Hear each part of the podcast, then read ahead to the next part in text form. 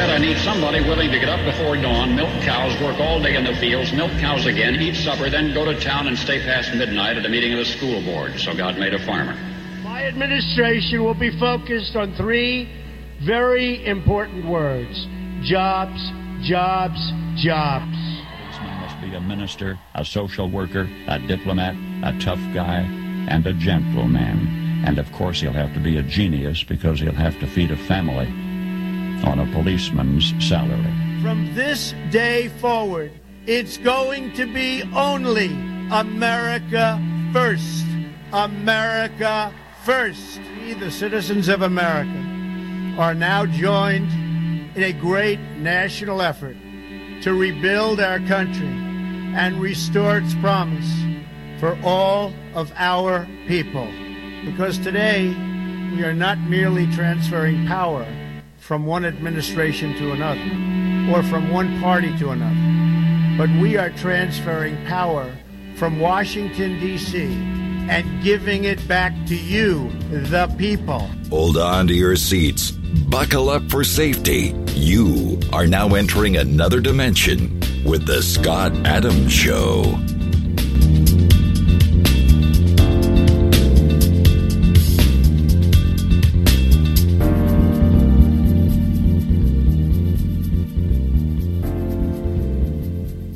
And that's right. My name is Scott Adams. You're listening to the Scott Adams Show. I want to thank everybody for tuning in today. And I got to tell you, there is this war going on, and there is a lot of winning going on on the right. And uh, and uh, I couldn't be more proud of the conservative movement and how we've stood up to the radical, tyrannical, globalist left. Uh, it's so important. The war that we're in is uh, is a real war.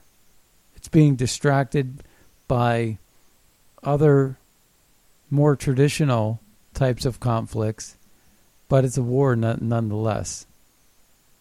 You know, I think that this Russian Ukraine thing is a bit of a distraction. I think that Afghanistan was a distraction distraction to what? And I think open borders would be a consideration. Uh, the open borders that we're dealing with is one of the goals for them. Uh, they say that most first time voters who come across the border vote Democrat. But eventually that'll change. Perhaps when it's too late. So that's why we have to nip it in the bud what we're seeing happen across the board uh, in Canada and in Australia is is really no uh, surprise. But what is interesting is we're starting to see and hear discussions from different uh, different places in the world. Uh, Newsweek came out with an, a, a new uh, article um, and it was about the uh, prime minister of, of uh, Hungary talking about uh, socialism and uh, liberalism. And what's interesting about it is that the prime minister Viktor Orban rejects the illusion of liberal neutrality, recognizing that a values neutral liberal order amounts to a one way cultural ratchet toward leftism and progressivism. It kind of reminds me of what McCarthy was trying to say. Now, I don't necessarily endorse the way what McCarthy did, but McCarthy said, you know, communism is is is sort of like what what a lot of people a lot of people have this idea about what Islam is and radical Islam. And uh, it, it's no surprise that liberalism endorses Islam, Islam Islamic uh, tendencies. So radical Islam is sponsored by liberals. And the Black Panther movement, which is the most radically liberal of the black population which is basically morphed into a Black Lives Matter Marxist cult that doesn't pay their taxes and that hides their donorship to the point where they get banned off of Amazon's list of charities because they're not a charity. They're a political mafia. And so Black Lives Matter is really an offshoot of Black Panthers. They're into segregation, they're separatists, they're Marxists, they're anti American. They, they lack all, all types of gratitude. Uh, they're about taking, they're about race, they're about discrimination. They're the lowest of the low, the stupidest of the stupid, the dumbest of the dumb. And that would be what I would consider to be Black Lives Matter.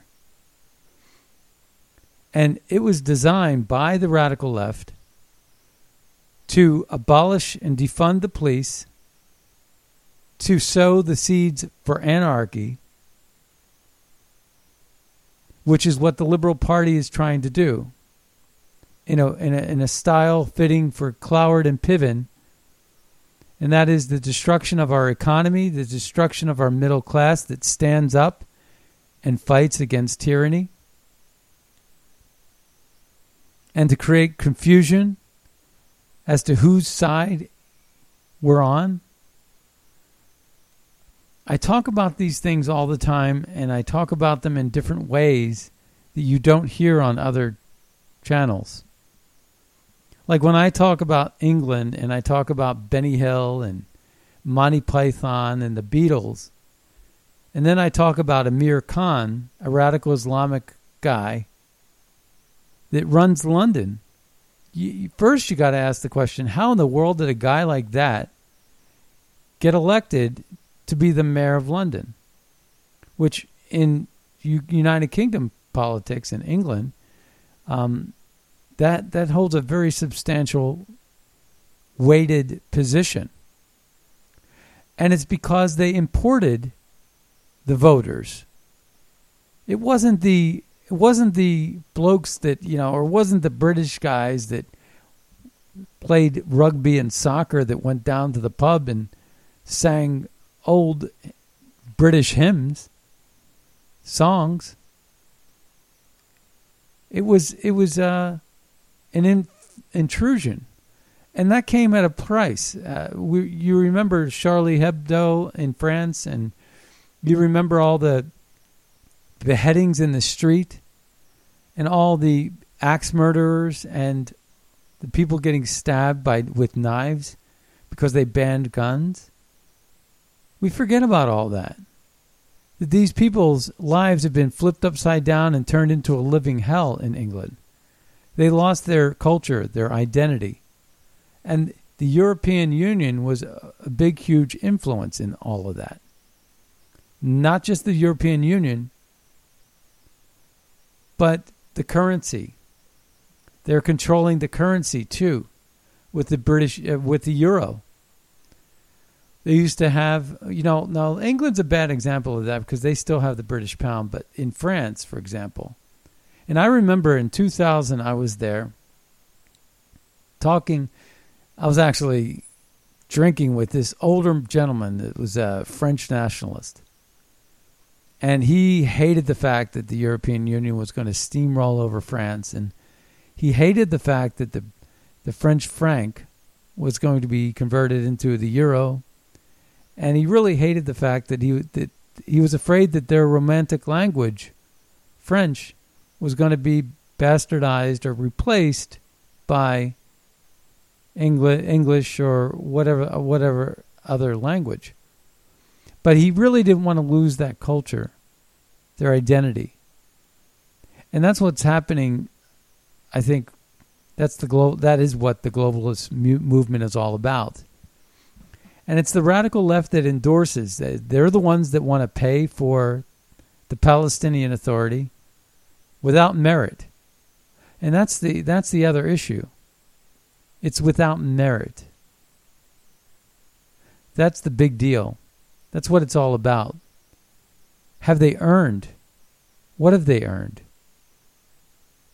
And that's the question you have to ask. What are they earning? Are they earning it? And the, question, the answer is no. They're not performing as a race. And by dividing them, it only hurts them. But that the Democrats don't care. So the Democrats, in the wake of, um, say, uh, Michael Brown and Ferguson, when they sent Al Sharpton and Eric Holder out there to stoke the flames of racial div- division, brought about a new class of black militants called Black Lives Matter. And they rioted and uh, burned the cities to the ground.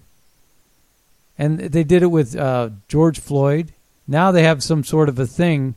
They're passing a George Floyd scholarship of some sort, which is insanely ridiculous. And they're doing that in the name of George Floyd, a porn star. I mean, wasn't even a star. The guy's high on fentanyl and heroin, and he makes his money as what? A bouncer, uh, a porn guy, and somehow that's who they want to embrace. Remember Freddie Freddie Gray in Baltimore? And they burnt uh, the city. That's where Stephanie Rawlings Blake said, "We got to give these black people space to destroy our city." We're going to give them space to destroy. And again, that was a flawed way of thinking. You don't give anybody space to destroy. The one thing you could say about the truckers, and the one thing you can say about the conservative movement is they're law abiding. They clean up after themselves. When they have a big rally in D.C., they clean up after themselves. The Tea Party did it. So do the Trump supporters. It's all about love. And it's not about intolerance. It's not about censorship. It's about free speech. It's about discussion. You go to a liberal rally and they don't want to talk to you if you disagree with them. If you're a reporter and you want to engage in a de- honest debate, they don't want to have a debate because the position they're on is ill is ill grounded. They can't defend it. They have to railroad it. They have to ramrod it. They have to talk into a one dimensional, one sided mic without any room for discussion. And Don Lemon does it, Chris Cuomo does it over at CNN, Rachel Maddow does it, packed full of lies, egg all over their face. And they censor topics that are important to Americans, like Hillary Clinton doing the most dastardly deeds of spying on an American president, waging a coup against our country, rigging an election, and basically trying to call somebody a traitor, like calling Trump a traitor when it's them that was the traitor. I mean, there's a meme I'm looking at right now that's up on my screen. It says Black Lives Matter co-founder oppressed, and she's standing in front of four houses. There's four uh, images of the houses that she bought behind her, wearing you know really fancy clothes, and she somehow is the oppressed. But the convoy organizer, who basically got arrested for what? I have no idea. There's no charge. They're considered terrorists in the eyes of Trudeau, in the eyes of radical globalism. But what's happening now is that we're starting to have a cerebral discussion about what's happening. And, and, and leaders like Orban from Budapest, from, from Hungary, are basically standing up and talking about you know, there's no room to negotiate with terrorism. And and the true terrorists, it's not the truckers. The truckers aren't terrorists for honking a horn is not terrorism. But what is terrorism is fascism. And fascism where you seize the bank accounts of people that you disagree with, arresting people for their God given right to express themselves and to speak up and to protest. And and peacefully at that. There are picture after picture after picture of these protesters and, and the truckers right now. But you could say even the J6 rally. The only thing that was happening there is they were being infiltrated by the Capitol Police and they were being infiltrated by the FBI. And we saw this with the McCulloch, McAuliffe, who ran against Youngkin in Virginia for the governorship where Youngkin won and McAuliffe had who had the power of the Clintons and the power of the money, uh, the purse for the Democrat Party, lost. And he lost because he basically said parents don't have a right to change, to to to uh, raise their children. That they, their children are a byproduct of the community, and the community is run by the liberals in the school districts and mask mandates. ACLU right now, the ACLU of Virginia, despite the fact that mask mandates and mandates in New Mexico are being ended right now. In New Mexico, right now, I just read something just this morning that New Mexico is ending all the mandates, vaccine passports. New York, Washington, D.C., you don't need a vaccine passport to get into a restaurant anymore. Thank goodness. Is it because it's an election year and expedience? Is it because it's not polling well? Is it because the, of the science doesn't prove it? They'll continue to lie to us, that's for sure. Fauci, I have a clip that I'm going to be playing from him where Fauci is basically crediting masks for uh, beating Omicron. You know, all these things are happening at once, and everybody's jockeying for position. But what's happening now in DC is we're starting to have this honest discussion about what progressivism and liberalism really is. And it's not what you think. They they've sort of like abandoned the unions and they've abandoned their principles. I've never been a big fan of the unions but I understand why they existed. I do. But anyway, uh, Amy Fan West writes this. She says, seizing the bank accounts of law abiding citizens exercising their God given rights simply because they don't agree with you politically is tyranny. Jim Jordan wrote, The mainstream media said that Steele dossier was real. It wasn't. They said that Hunter Biden's laptop story was fake, and it wasn't. And now they're saying that Clinton's cronies didn't spy on President Trump. And they did. How do you like that? But there's an article out there that came out in these uh, this uh, newspaper, new, news online news source. It says the Democrat brand is so toxic. Internal Democrat research holds bad news for the left.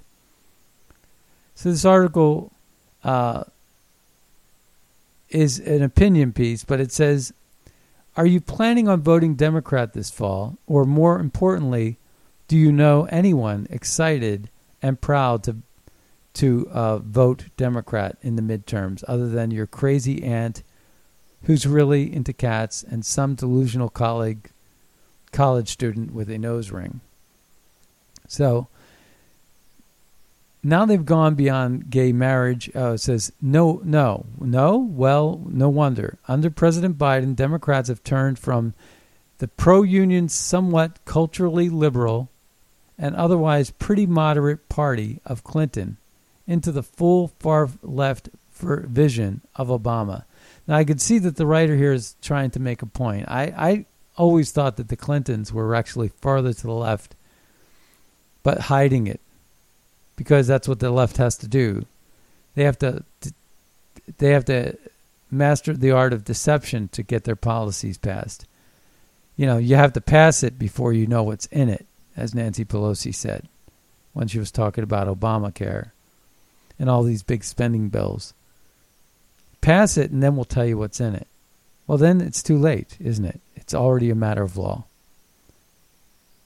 So the writer here says now they've gone beyond gay marriage and are pushing to trans the kids, beyond the wanting uh, legal immigrants to be welcome to opening the border and letting millions of criminals flood in, and beyond being healthy skeptical of the military to purging it of conservatives. Oh, and there is inflation, disaster, and embarrassing Afghanistan retreats, and the budding crisis in Ukraine.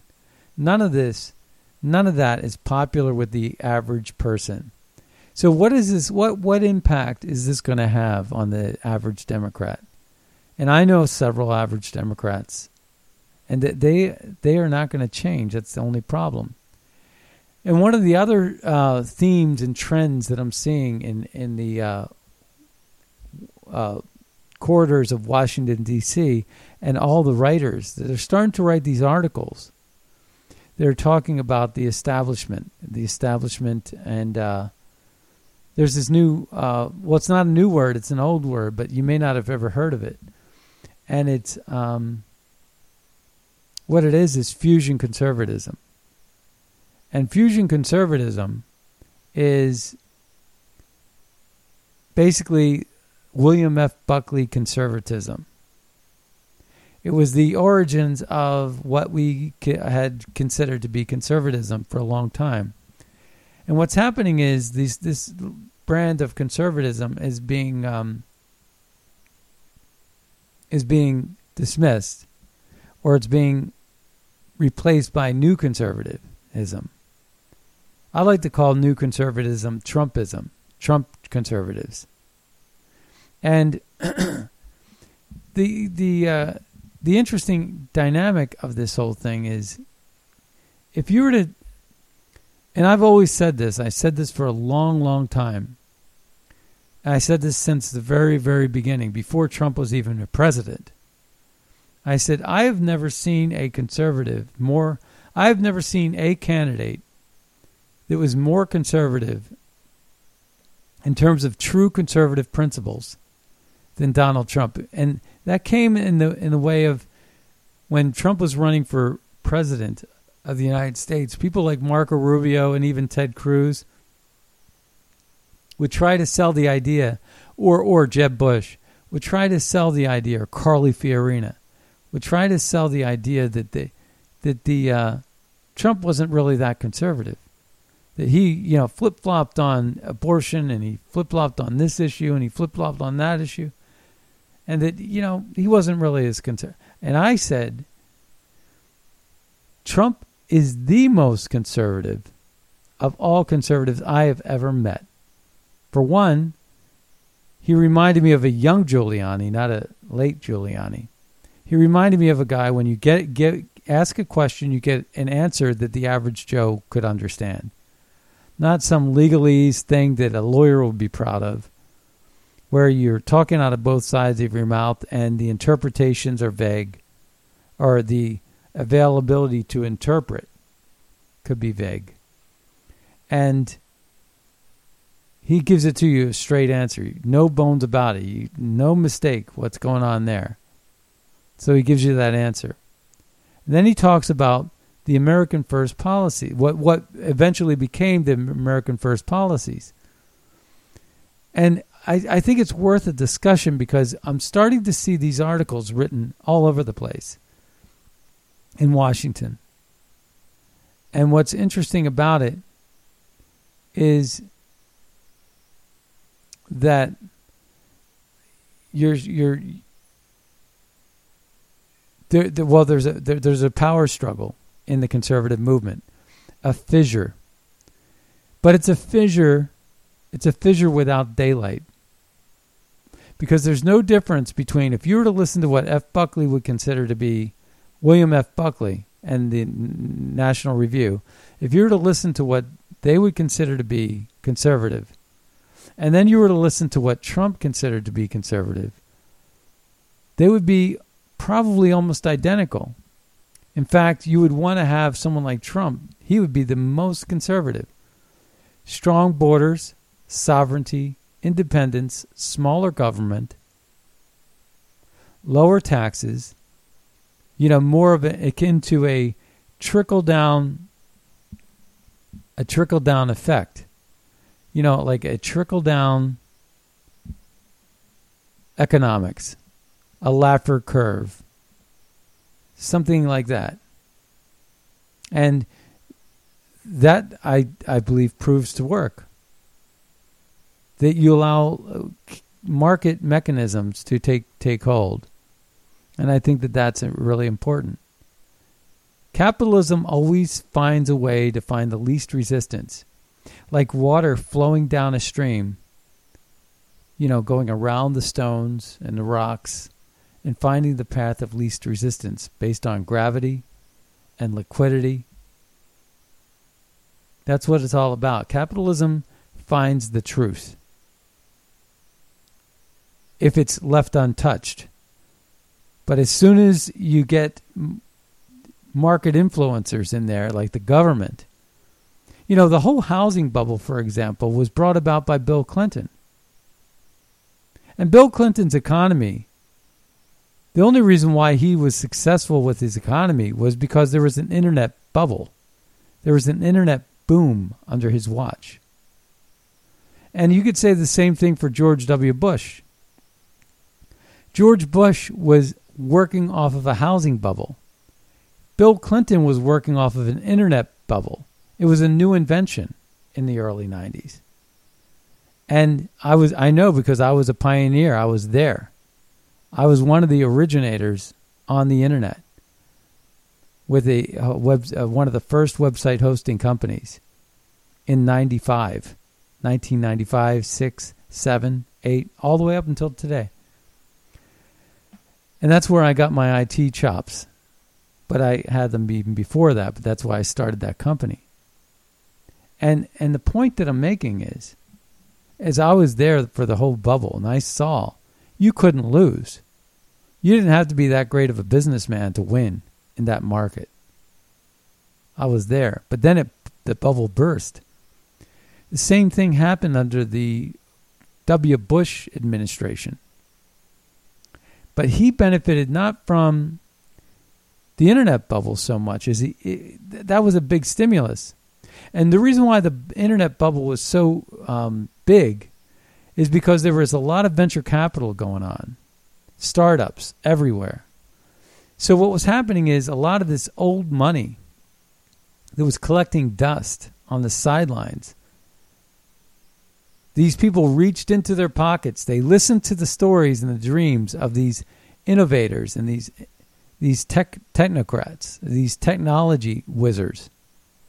And they sold them on ideas. And they reached into their deep pockets and they invested into infrastructure to set up these startups. And these startups would go out and they would buy their cars, they would buy their um, office chairs, they would buy their printers and their computers, and they would buy their brick and mortar buildings and spaces. And that led to uh, the benefits of Home Depot and Lowe's and Staples and Office Depot and computer warehouses and you know, CompUSA and all these companies that emerged as a result of the internet boom. And Clinton was the benefactor of that. And he rode that. But he didn't necessarily earn it. It was happening with or without the Clintons. Just like the housing bubble was another case in point where I think Herbert Walker, I mean uh, George W. Bush was hoping to get out of Dodge before the housing bubble burst, but he missed it by six months, and that cost that cost McCain the election. Which I don't know who's worse, McCain, John McCain, or Barack Obama. But Barack Obama certainly was evil and anti-American and hated America. He was the grandfather of taking a knee, Kaepernick. He was the founding father of um, bashing our founding fathers, if you will. Uh, he basically was the start of this movement that says that our founding fathers were a bunch of racists that were imperfect and that our Constitution was a reflection of those values? This was all Barack Obama. Defunding the police, the emergence of Black Lives Matter, the divisiveness in our country, all came from that madman we call Hussein. This whole thing about ISIL, Levant, instead of ISIS, this whole thing about the Middle East turmoil and the anti Israel sentiments, the anti Semitic endorsements and sponsorships, the emergence and the financing of globalism through the UN and through NATO and through all these different mechanisms and the corruption worldwide with the help of the military industrial complex benefiting from the endless wars in Syria and Afghanistan and Iraq. They loved Obama. Obama promised them this and they got that. All the while, what was percolating is this conflict between Ukraine and Russia because Ukraine was exploiting the Western politicians who were selling, uh, who were basically trying to exploit Ukraine. They were exploiting each other. and when you get two willing participants spending other people's money, uh, you basically get a lot of palm greasing and a lot of individuals getting rich quick. That included John McCain, Amy Klobuchar, Lindsey Graham, and that's why they wanted to, this conflict with Russia. They wanted Russia to be the enemy. And that's why uh, you will never find a clip where John McCain or Lindsey Graham didn't utter the, the bashing of Russia. And this played into the Hillary Clinton hoax scheme of Russia hoax. Everything was connected here. Because Hillary knew that they were no one was going to come to the defense and aid of Russia. Because to do that would be perplexing because it was bashing Russia was good for business for the military industrial complex.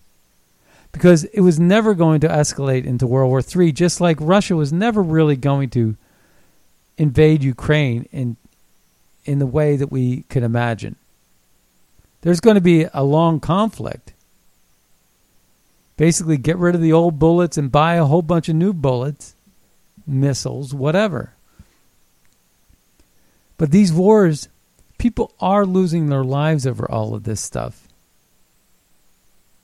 But the globalists don't care. They don't.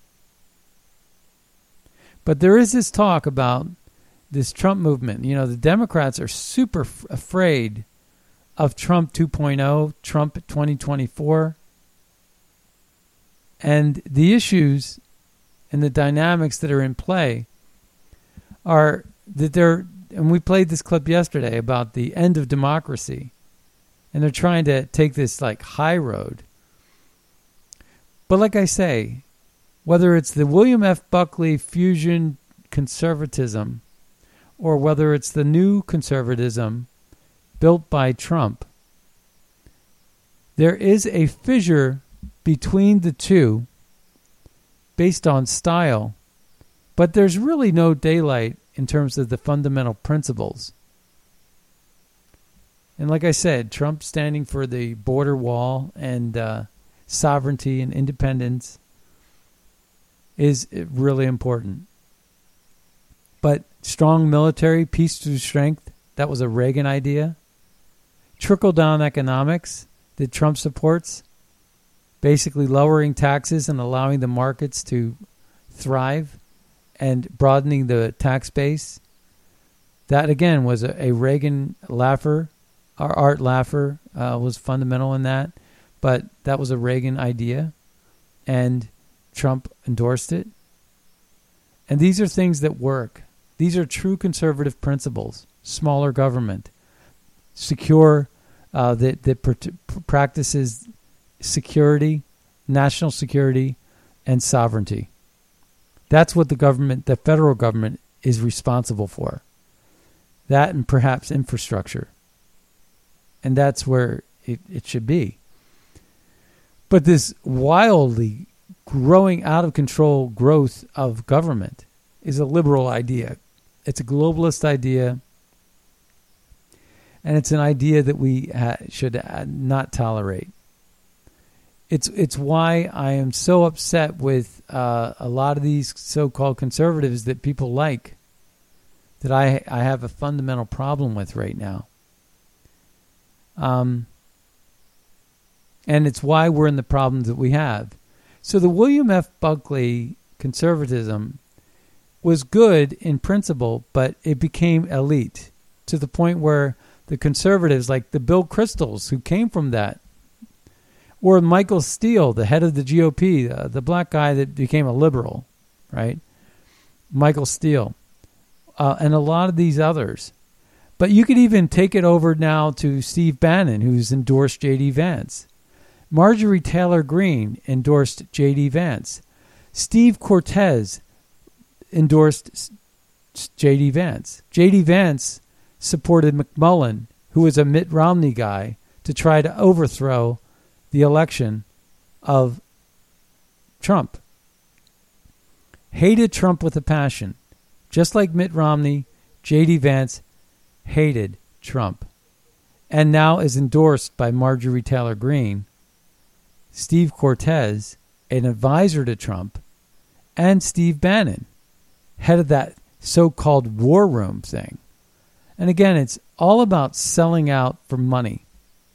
Who's going to pay you to say the things you need to say? You know, we get offers all the time to carry water for certain narratives. We never accept them. We get them all the time. People want to write for us a certain thing and put it over on Red State Talk Radio. People want to be on my show and talk about certain things. And I say, no, the, uh, the, the show is not a propaganda piece for you. And no matter how much they want to pay, uh, we'll buy some billboards if you let us uh, do these things. A lot of things happen all the time behind the scenes that are just so unscrupulous. And it gets old to see it and witness it. And uh, most of the time, you can't even say anything. But it's disheartening to me when I read this Breitbart article that talks about 17 GOP members senators, if you will, who vote with globalists to import more refugees and slave labor migrants in exchange for multinational corporate donors who maximize profits with cheap labor. How do you like that? Now, that's not the way they spun it in Breitbart. They spun it this way. The list 17 Senate Republicans joined Democrats to demand Joe Biden import more foreign workers. Why? So, a group of Senate Republicans have joined Senate Democrats to demand President Joe Biden import more H 2B foreign visa workers. Well, that's certainly going to make the Silicon Valley people happy, isn't it? Right? So, for more foreign visa workers to take working class blue collar American jobs. On Monday, 17 Senate Republicans signed a letter with 17 Senate Democrats that urges Biden to release the maximum allowable number of additional H 2B foreign visa workers to inflate the labor market despite more than 12 million Americans remaining jobless through all though all want a full-time uh, employment. The senators also asked Joe Biden to speed up the process to U.S. employers so U.S. employers could get foreign visa workers quicker into blue collar American jobs, often in construction, landscaping, the tourism industry, and other occupations. Without meaningful H 2B cap relief, they say, many seasonal businesses will be forced to scale back operations, cancel or default on contracts, lay off full time U.S. workers, and in some cases close operations completely, the senators wrote. Who are these Republican senators? Won't we like to know? Well, the 17 Republicans who signed the letter are Kevin Cramer from North Dakota, no surprise there, Mike Rounds from South Dakota. These are all Republicans, by the way. Lindsey Graham, huh, Lindsey Graham from South Carolina, what a loser. James Wright Risch from Idaho, Lisa Murkowski from Alaska, Roy Blunt from Missouri, Cynthia Lummis. I'm telling you, Missouri is probably going to flip to Democrats. You watch. It's going to sicken me to see this. But the reason why there is this uh, um, spike in COVID cases is because they were flooding the St. Louis area with illegals. They're going to pull the same kind of crap they pulled in Georgia. They're going to pull it in Missouri. And the reason why I know that that's in play is because Claire McCaskill, a radically liberal Democrat, Claire McCaskill, she lost barely, but she, and she was ahead in the polls. She's still lost by the skin of her teeth. But Missouri's not as red as you think, and she was a senator there. She won a statewide Senate seat not that long ago, and that Missouri slipped into uh, Republican hands, according to the Democrats, and they then took a whole bunch of COVID positive patients from the southern border and influxed them into uh, Missouri and created a, a real spike. And that's why, if you look at some of the hot zones and patterns, that's the kind of thing that happens. Cynthia Lummis, Republican from Wyoming. What the heck is going on in Wyoming? Can't they find Republicans that support Trump and support American workers and American first values? How about John Cornyn from Texas, or Mike Crapo from Idaho, or John Thune from South Dakota, Susan Collins from Maine, Pat Toomey, who's basically retiring and he's out.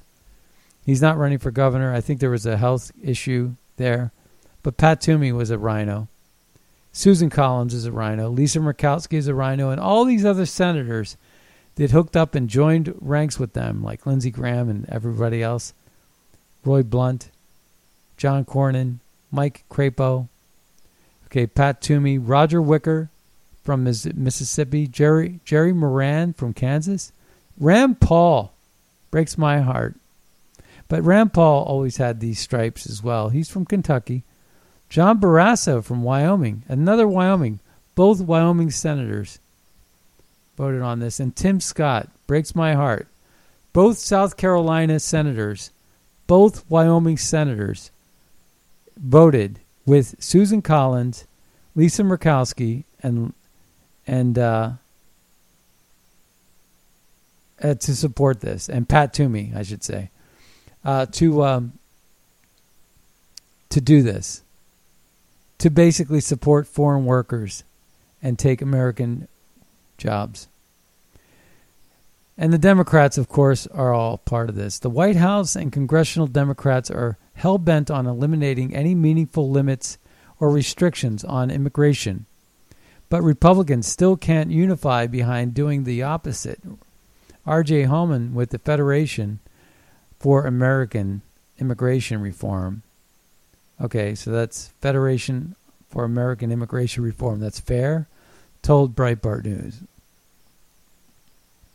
They're great on the illegal front due to the border crisis, but why not also oppose programs that are rife with abuse, displace American? Eh, also, they create incentives. The article doesn't say that, but this is what causes the incentives to do it.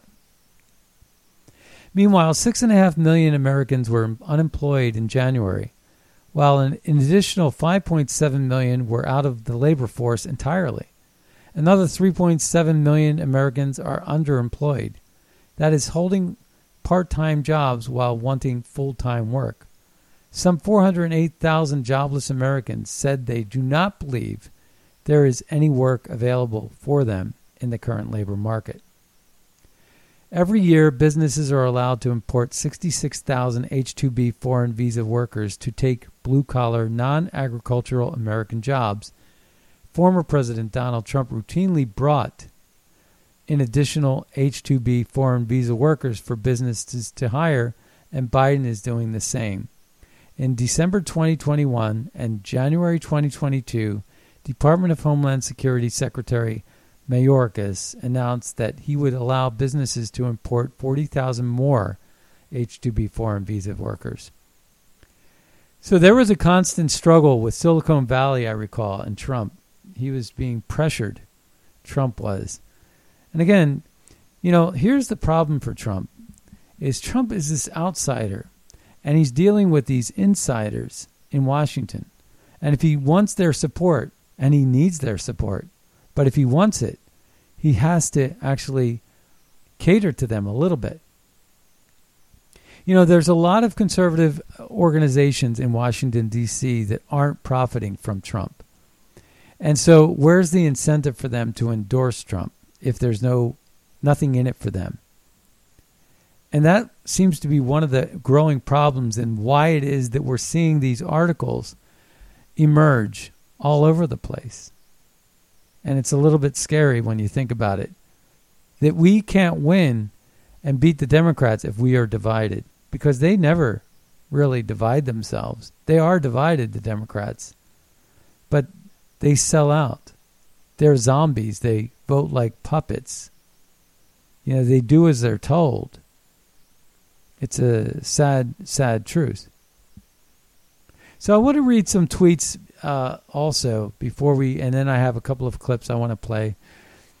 But um, here's a meme. It says, "Those of you that voted for Biden, here's your chance to brag.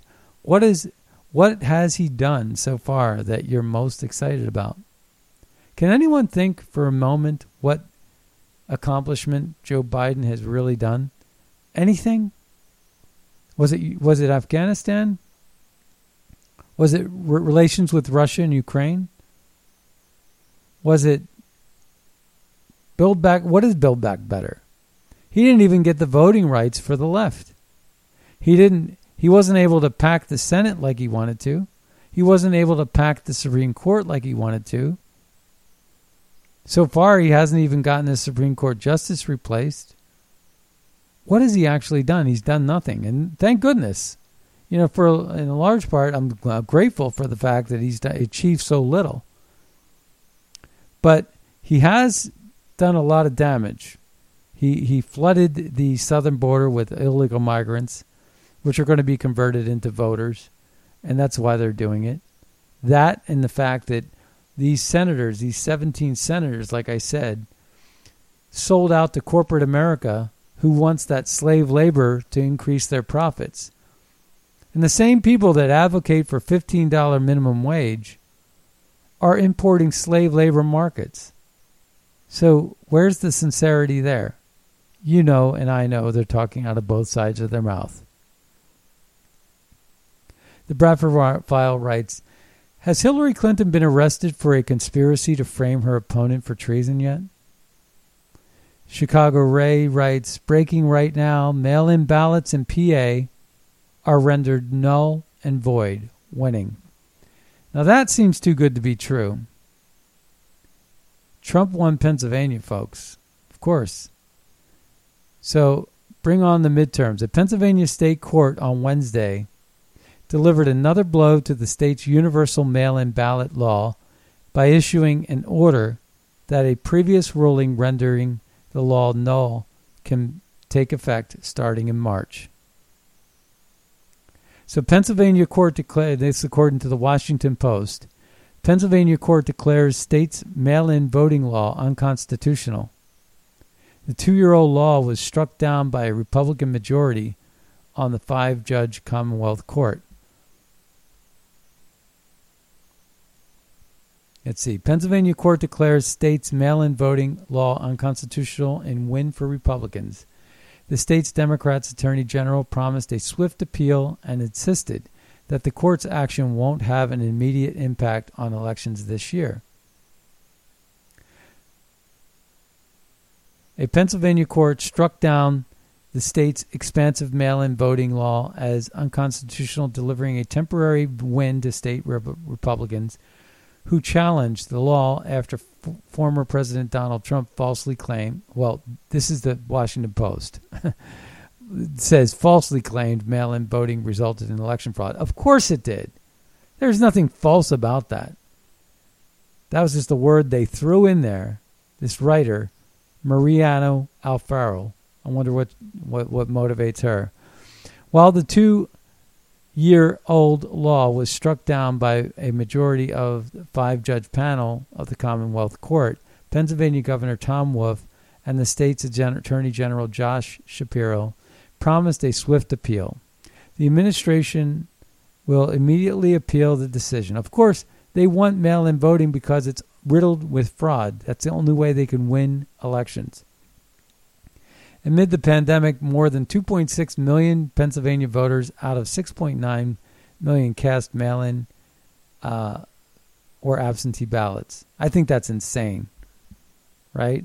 It used to be that absentee ballots were for students or for military or for the elderly who couldn't make it in.